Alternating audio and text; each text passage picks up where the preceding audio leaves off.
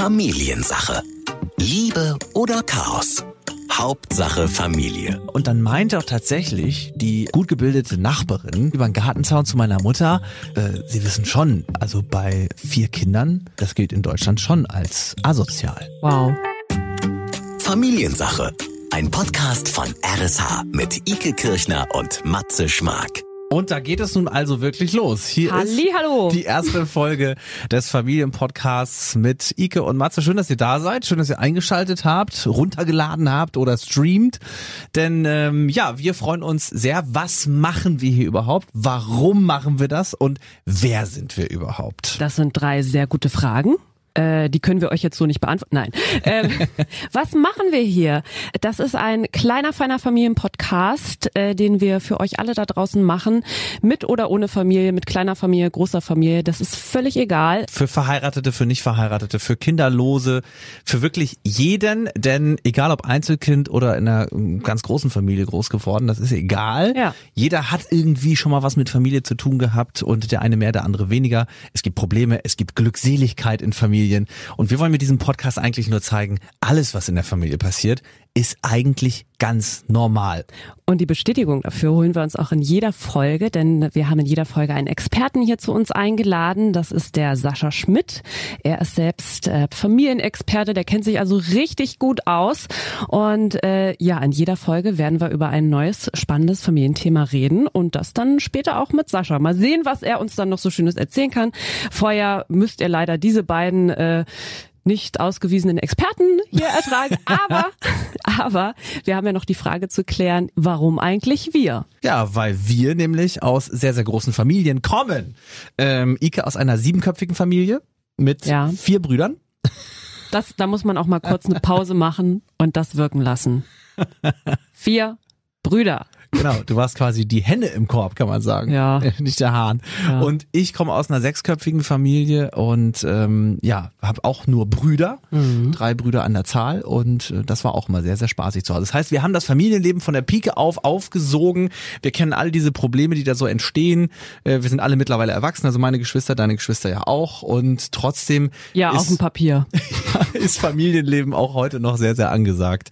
Äh, zumindest, was man so alles mit seiner Familie noch erlebt. Deswegen wollen wir mit euch drüber sprechen und wollen wirklich zeigen, alles, was passiert, ist normal, passiert anderen auch und darf auch ruhig so sein. Ja, und auch alles ist möglich, ne? Ähm, was da so alles abgehen kann. Also ich merke das immer, wenn ich mich mit Freunden unterhalte, die jetzt, sagen wir mal, in der Regel wahrscheinlich eher weniger Geschwister haben als ich und dann äh, quatscht man so darüber, wie das war, dann merke ich immer, da kommt ganz oft so ein Was? Echt? Das habt ihr gemacht?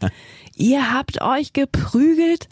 Ja, und dann sage ich immer, ja, aber ich habe nur den Großen gehauen, nicht die Kleinen. Ja, das ist halt so, wenn man mit so vielen Geschwistern aufwächst. Du kennst das bestimmt auch. Gerade mit Brüdern, da geht's halt ein bisschen tougher zu Hause zu. Und das war bei uns auch so. Und man denkt dann immer so, oh Gott, oh Gott, das, was bei uns passiert ist, das ist ja, also nee, das gab's ja nur einmal auf der Welt. Genau, das gab's nur bei uns. Ja. Also wir sind wirklich die Schlimmsten. Äh, oder das ist peinlich oder sowas. Es passiert allen, es passiert ganz, ganz oft. Ja, ich freue mich auch, dass ich Matze kennengelernt habe. Da habe ich nämlich festgestellt, schlimmer geht immer. Nein. Ah, Sehr schön. Nein, aber tatsächlich könnte das äh, Thema unserer ersten Folge gar nicht besser passen, denn es ist die Großfamilie. Darum soll es heute in Folge 1 gehen. Wir freuen uns auch gleich schon auf unseren Experten Sascha Schmidt. Wir können ihn hinter der Glasscheibe auch schon sehen. Er Hallo. freut sich auch Uh. schon gleich dazu zu kommen. Hol dir noch mal ein Käffchen. Wir nehmen gerne ja. auch noch zwei. Genau. ja. Ähm, vorher wollen wir natürlich so ein bisschen drüber sprechen. Ja, Ike, wie, wie bist du vielleicht mit dem Thema Großfamilie irgendwie schon mal in Kontakt gekommen? Weil man redet ja über Großfamilien oder wie gab es da vielleicht Berührungspunkte? Also es ist tatsächlich so, dass wir eine absolute Seltenheit waren. Und äh, das bekommt man auch negativ und positiv zu spüren. Also meine Mutter war da immer sehr stolz drauf, dass viele Leute kamen und sie natürlich dafür bewundert haben, weil das muss man auch nochmal dazu sagen. Ne? Wir sind fünf Kinder und Mama und Papa sind immer die gleichen bei jedem Kind. Das ist ja auch Thema Patchwork, das geht ja auch anders und dann wird die Familie auch auf einmal zack ein bisschen größer. Ja. Und äh, meine Mutter war immer sehr stolz, wenn Leute kamen und gesagt haben, oh, das glaube ich jetzt nicht. Was? Du hast fünf Kinder be bei deiner Figur? Nein. das ging runter wie Öl. Und ähm, also es gab Bewunderung, aber es gab auch immer sehr viele komische Blicke. Das habe ich im im Urlaub gemerkt, da wurde dann sowas geflüstert am Strand, oh guck mal, die Assis da. Also man hat uns immer irgendetwas angedichtet, weil es ist ein komisches Bild, wenn äh, zwei erwachsene Menschen kommen mit sehr vielen Kindern, da fragt man Horde. sich, hat äh, Kita Ausflugstag oder sind das alles tatsächlich die eigenen? Ja, ja. Deswegen äh, komische Blicke, dumme Sprüche, das habe ich alles mitbekommen. Aber ich kann das bestätigen, was du sagst. Man hat immer gefühlt als Großfamilie so ein bisschen so ein Stempel drauf. Und da ist mir eine Geschichte in Erinnerung gekommen aus meiner Familie tatsächlich. Das weiß ich nur aus einer Erzählung von meiner Mutter. Da haben wir noch in einem anderen Ort gelebt. Da stand sie so am Gartenzaun. Wir waren schon die kompletten sechs. Also wir waren schon wirklich, äh, alle vier Kinder waren schon da. Ich glaub, Fertig? Der kleinste, mein kleinster Bruder war, glaube ich, gerade irgendwie ein oder zwei Jahre alt. Und dann geht es ja mit mir weiter, ne? So äh, fünf Jahre älter. Der nächste ist dann sechs Jahre älter. Und mein ältester Bruder ist ja äh, sogar elf Jahre älter als ich. Auf jeden Fall kam, kam irgendwie alles so zusammen und äh, war, glaube ich, Sommertag. Alle waren am Toben draußen im Garten. Und meine Mutter steht auf jeden Fall am Gartenzaun zur Nachbarin. Und das war so eine, ähm, wie soll ich sagen, halt, ich glaube, die hatten zwei Kinder und beide Akademiker. Will jetzt da gar kein Klischee aufmachen, aber so war es halt. Und ähm, die haben sich da so unterhalten und dann meinte auch tatsächlich die ähm, gut gebildete Nachbarin zu meiner Mutter, damals Hausfrau, sich natürlich um alle vier Kinder kümmernd, ja, weil wie willst du das sonst irgendwie managen? Ja. Meinte die doch tatsächlich über den Gartenzaun zu meiner Mutter, Frau Schmark, äh, Sie wissen schon, also bei vier Kindern, das gilt in Deutschland schon als asozial. Wow. Das also hatte sie wo gelesen? stand wahrscheinlich im ähm, Wie beleidige ich eine Großfamilie Buch. Aber das ist natürlich ein Hammer, ne? sowas zu sagen. Ähm, ich kann dir gar nicht sagen, wie meine Mutter reagiert hat. Wahrscheinlich äh, hat sie gelacht. Ich hoffe, sie hat gelacht. Ja. Also es ist wirklich so mal ein bisschen das Bild von außen und die hat das dann sogar noch ausgesprochen. Also, dass es viele Leute denken, das weiß ich. Aber das noch so zu sagen, über den Gartenzaun in das Gesicht der Frau, die diese Großfamilie produziert hat, Ja, muss man ja so das sagen. ist irre. Wir haben noch ein anderes sehr schönes Klischee erlebt. Das ist aber tatsächlich sehr witzig. Da waren wir im Urlaub und weil wir ja jedes Jahr an den gleichen Ort gefahren sind, haben wir auch jedes Jahr die gleiche Familie dort getroffen. Wir haben aber nie so richtig mit denen gequatscht, aber die hat man immer wieder gesehen. Das war halt Mama, Papa und zwei Töchter. Irgendwann, nach ein paar Jahren, hat sich dieser Mann ein Herz gefasst und ist zu uns rübergekommen und hat meinen Vater angesprochen und hat gesagt, Entschuldigen Sie, ich muss jetzt mal was fragen. Also ich sehe Sie hier jedes Jahr mit Ihren ganzen Kindern. Äh, sind Sie Pastor? Was? Nach dem Motto vermehret euch? Ja, oder, äh, ich weiß auch nicht. Oder weil man das aus dem Fernsehen kennt, äh, dass Ja. der Gemeindepfarrer mit seiner Frau 80 Kinder 80 kriegt. Kinder produziert, ich Ja. weiß es nicht. Wahnsinn. Man muss dazu sagen, de- de- dein Vater ist kein Pastor, er ist Architekt. Priester. Ja, genau, er ist Er ist Architekt. Architekt, ja. Hat nichts mit Pastor zu tun. Man kann auch als Nee. Architekt viele Kinder kriegen. Ja, das darf man auch.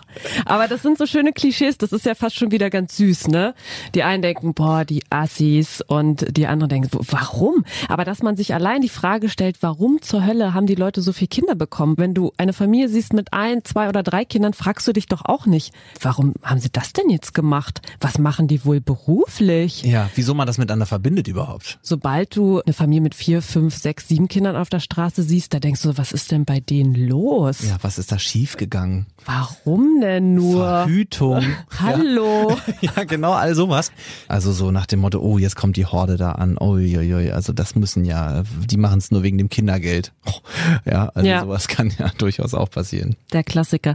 Dabei muss man tatsächlich an dieser Stelle mal sagen, das Wort Großfamilie führt jetzt vielleicht ein bisschen in die Irre, weil wir beide reden im Moment über die Mehrkindfamilie.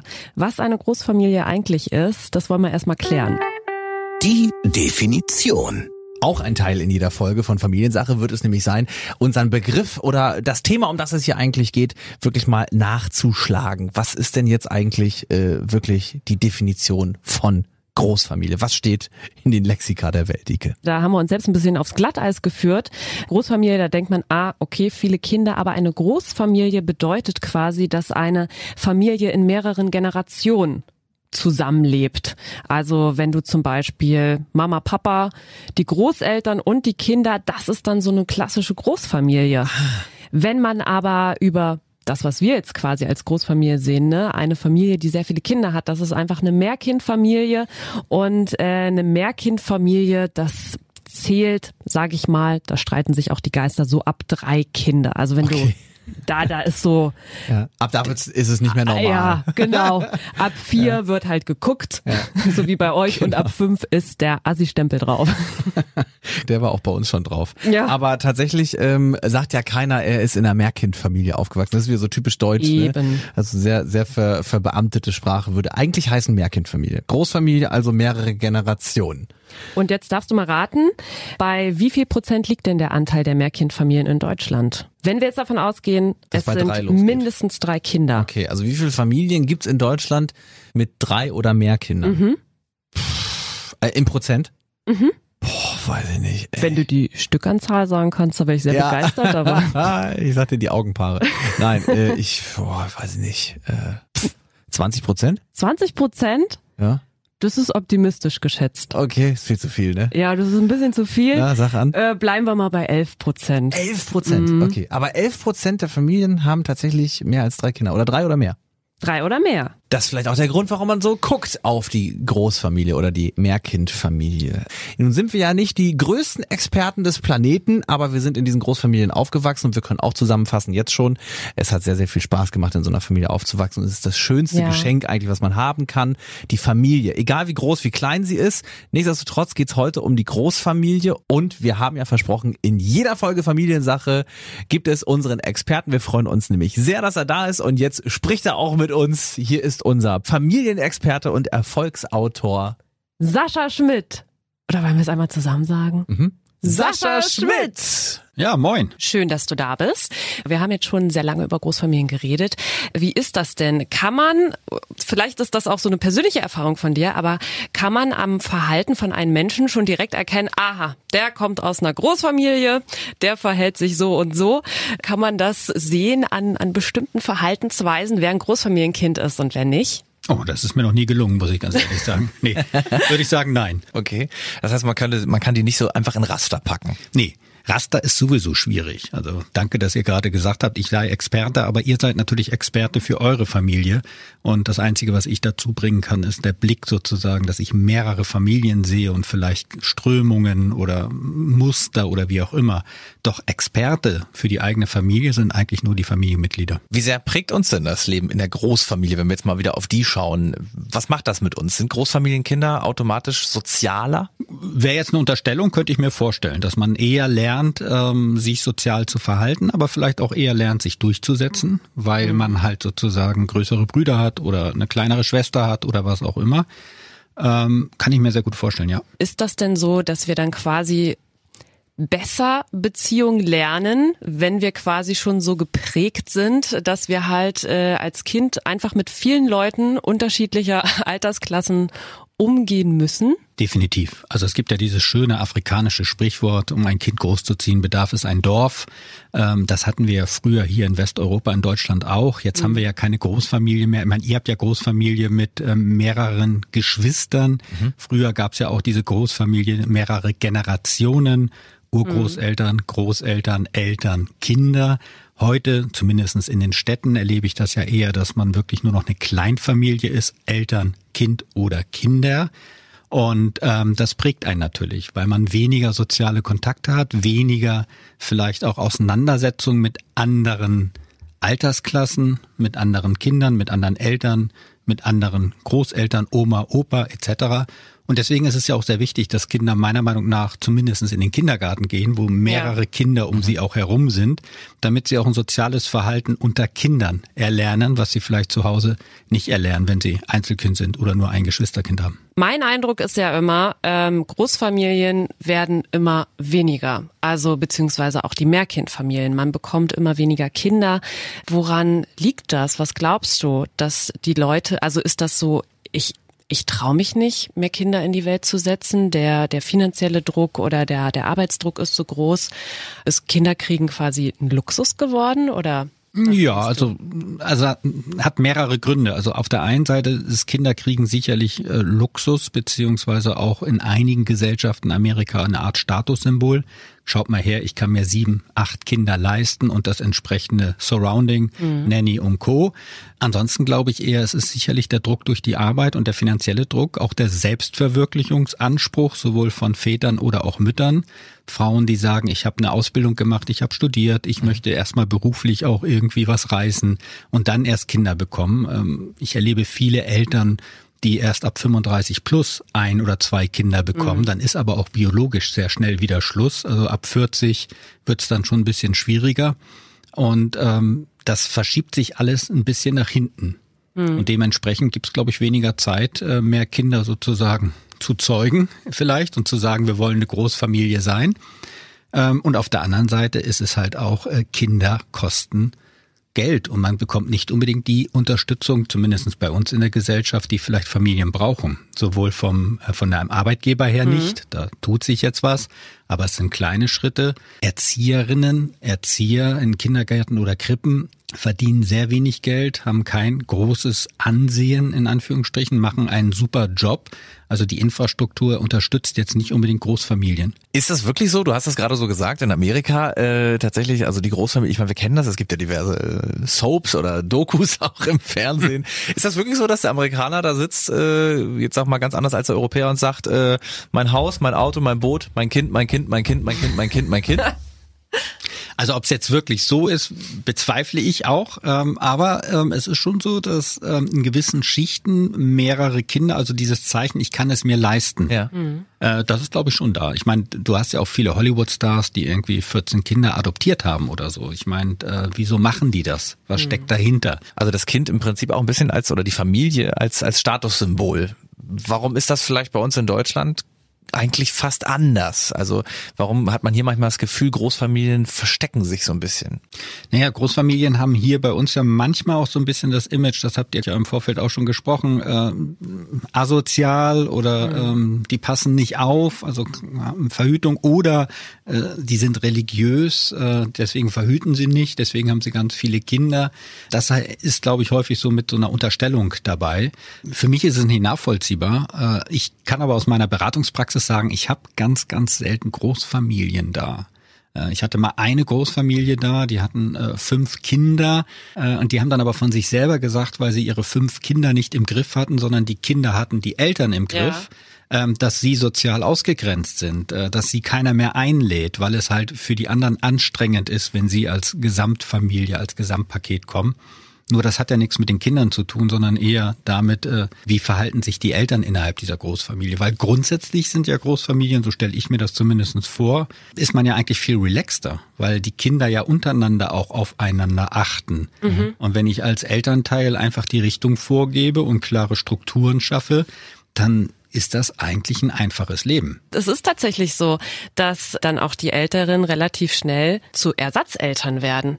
Und ähm, Mama und Papa sind dann quasi äh, die, die Orga-Gruppe in der Familie und geben das Geld, organisieren, aber die, die Kinder unter sich erziehen sich quasi schon selbst. Das ja, oder passen auf. Also jetzt ja. oute ich mich vor euch. Äh, ich habe ja selber fünf Halbgeschwister. Ach. Oh ja.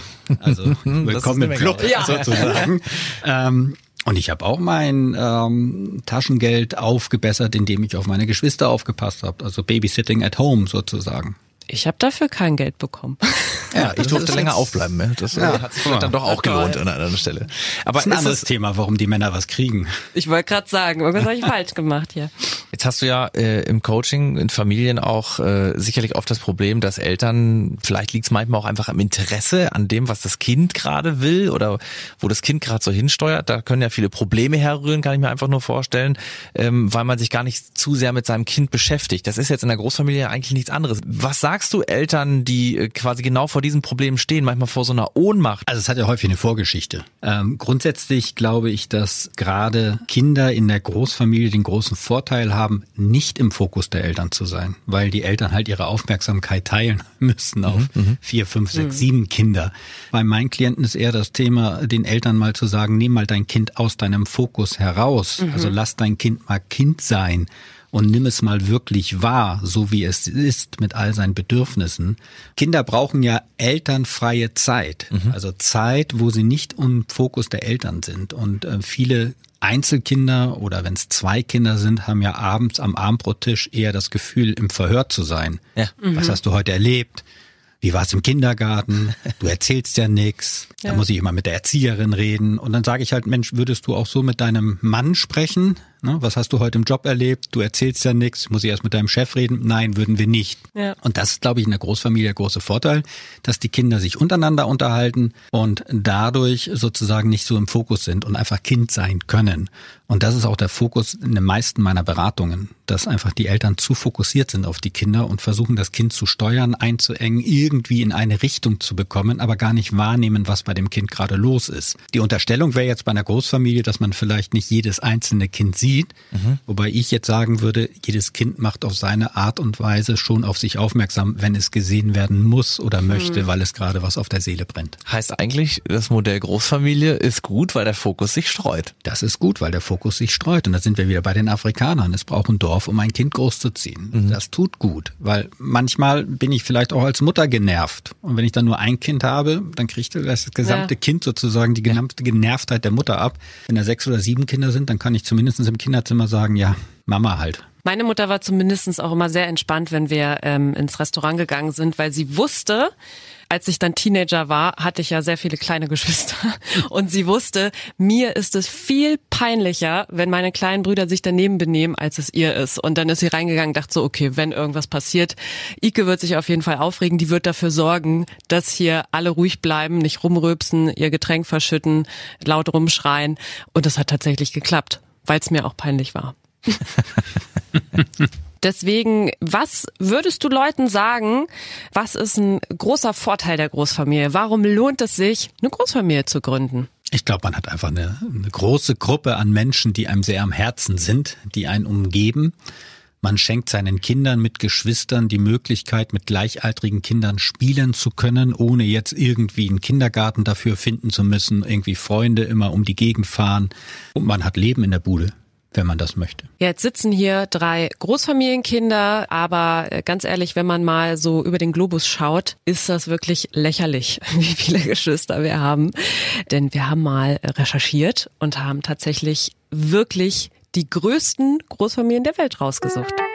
Das Familiensache Ranking. Und da sind wir jetzt auch schon mittendrin, denn am Ende einer jeden Folge wird es ein Ranking geben mit uns zusammen, mit Ike und mir und auch mit dir, Sascha. Ähm, also bleib gerne noch bei uns. Und wir haben jetzt über Großfamilien gesprochen, wir haben über unsere Familien gesprochen. Du hast fünf Halbgeschwister, du kommst aus der siebenköpfigen, ich aus der mhm. sechsköpfigen. Aber was jetzt kommt, das äh, schlägt uns um Längen. Mhm. Das kann ich schon mal sagen, denn wir haben die drei größten Großfamilien der Welt rausgesucht und das hier ist Platz drei. Ja, eine Frau aus Uganda brachte tatsächlich, haltet euch mal fest, 44 Kinder auf die Welt. Ui. Ui, ui. Das 44. Sie selbst ist 37 Jahre alt. Also sie hat auch Gas gegeben, würde ich sagen. Und ähm, tatsächlich liegt das daran, dass sie einen genetischen Defekt hat, dass sie zu viele Eizellen produziert hat. Deswegen hat sie halt sehr, sehr viele Kinder bekommen. Man nannte sie auch die Zwillingsmutter, die Vierlinge zur Welt bringt. Ja, über den Satz musste so, ich auch erstmal ja, stimmt. nachdenken. Nachrechnet klappt's. Ja. Kommen wir zu Platz zwei. Die Frau mit den meisten Kindern in Deutschland. Als kinderreichste Mutter Deutschlands gilt nämlich Barbara Stratzmann, die 53 Kinder geboren haben soll. Und äh, Frau Stratzmann lebte in der zweiten Hälfte des 15. Jahrhunderts. Wenn ich mich da jetzt ans Gespräch von vorhin zurückerinnere, Sascha, dann war das noch eine Zeit, wo viel Kinderkriegen ja auch noch wichtig war. Das war wichtig und leider haben ja auch viele Kinder nicht überlebt. Mhm. Ja, aufgrund der damals nun mal vorherrschenden medizinischen Möglichkeiten. Ne?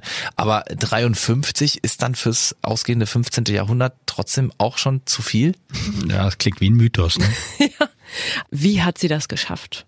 Wie? Stimmt, Wann? die müsste mit eins angefangen haben. Ja, es ist wirklich Wahnsinn. Aber sie gilt offiziell als kinderreichste Mutter Deutschlands. Das nehmen wir mal so hin, liebe Barbara. Und davon waren wir schon geflasht. Kommen wir nun aber zu Platz eins der größten Großfamilien der Welt. Die Frau mit den meisten Kindern soll der Überlieferung nach eine Russin gewesen sein, die im 17. Jahrhundert lebte. Äh, man weiß leider nicht äh, mehr, wie sie heißt. Äh, das ist aber auch nicht schlimm.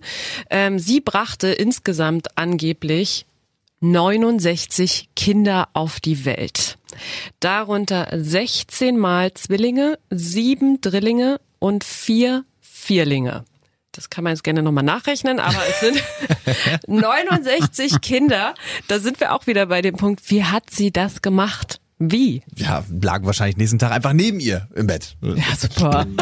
Familiensache. Liebe oder Chaos? Hauptsache Familie. Und das war jetzt also unsere allererste Folge. Schön, dass ihr zugehört habt. Und schön, dass auch du da warst. Sascha Schmidt, unser Familiencoach. Und äh, ja, wir freuen uns natürlich immer wieder, wenn du uns besuchst, so wie auch beim Ja. nächsten Mal. Ne? Aber danke, dass du heute erstmal mit uns geredet hast. Danke. Und wir hören uns in zwei Wochen wieder und dann steht ein ganz besonderes Fest an, das Fest der Familie. Es wird Weihnachten gefeiert und da, wo gefeiert wird in Familien, da wird sich auch oft äh, gezofft, aber so richtig. Ja, nicht nur zu Weihnachten, auch zu ganz vielen anderen Festen und Feiern, die so anstehen. Deshalb nächstes Mal Thema bei uns hier, die Familienfeier. Und warum es da auch oft am härtesten kracht, darüber reden wir in zwei Wochen. Bis dahin. Familiensache. Ein Podcast von RSH. Alle Folgen gibt es jetzt kostenlos auf rsh.de und in der RSH-App.